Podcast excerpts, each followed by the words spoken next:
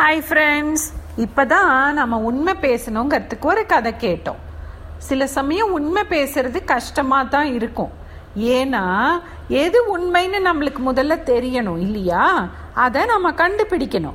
அது அவ்வளவு ஈஸியான காரியம் இல்லை. இதுக்கு ஒரு கதை கேட்கலாம் இப்போ. சரியா? ஒரு ஊரில் ஒரு ராஜா இருந்தார். அவருக்கு நாலு பிள்ளைகள் இருந்தாங்க. அந்த ஊரில் கிம்சுகா மரம்னு ஒரு அழகான ஒரு மரம் இருந்தது. இந்த ராஜாவோட நாலு பிள்ளைகளுக்கும் அந்த மரத்தை பார்க்கணும்னு ரொம்ப ஆசையா இருந்தது. ஒரு நாளைக்கு அவங்க பெரிய மகன் என்ன செஞ்சாரு? அவங்க தேரோட்டிய கூப்பிட்டு என்ன அந்த மரத்துக்கிட்ட அழைச்சிட்டு போறீங்களா? அப்படின்னு கேட்டார். உடனே தேரோட்டியும் வாங்கன்னு சொல்லி கூட்டிக்கிட்டு போனாரு. அவங்க போன சமயத்துல ஆட்டம் சீசன் அந்த மரத்துல ஒரு பூவோ ஒரு இலையோ ஒரு பட்டோ எதுவுமே இல்லை. எல்லாம் உதிர்ந்து கீழே விழுந்திருந்தது.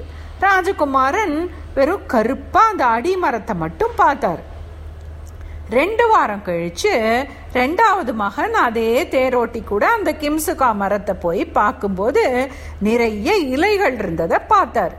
அதே பருவ காலத்துல கொஞ்ச நாள் கழிச்சு மூணாவது ராஜகுமாரன் போகும்போது அந்த மரத்துல முழுக்க நிறைய பூக்கள் பூத்து ஒரு லைட் ரெட்டில் அவ்வளோ அழகா இருந்தது.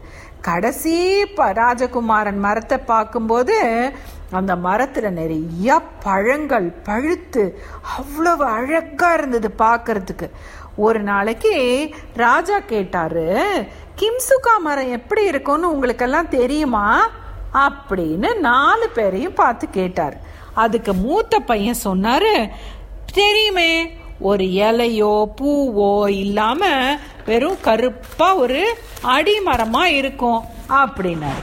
ரெண்டாவது ராஜகுமாரன் நல்லா வளர்ந்த வாழை மரம் மாதிரி இருக்கும் அப்படின்னாரு. மூணாவது ராஜகுமாரன் சொன்னாரு நிறைய சிகப்பு கலர் பூக்களோட ஒரு பூங்கொத்து மாதிரி இருக்கும் அப்படின்னா நாலாவது ராஜகுமாரன் சொன்னாரு நிறைய பழங்கள் நிறைஞ்சு ஒரு வேலை மரம் மாதிரி இருக்கும்னாரு. இதுல யார் சொல்றது உண்மை அப்படின்னு அவங்களுக்கு ஒரு முடிவுக்கு வர முடியல.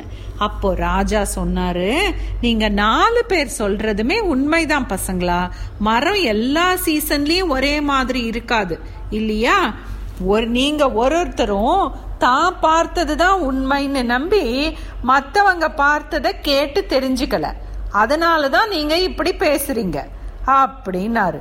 அப்பதான் அவங்க நாலு பேருக்கும் புரிஞ்சுது. நம்ம எல்லாரும் நாம நினைச்சதுதான் கரெக்ட் நாம பார்த்தது தான் கரெக்ட்னு நினைக்கிறோம். ஆனா நம்ம ஒருத்தர் கூட ஒருத்தர் பேசிக்கும் போது இந்த விஷயத்தையும் முழுமையா புரிஞ்சுக்க முடியும்னு அவங்க தெரிஞ்சுக்கிட்டாங்க.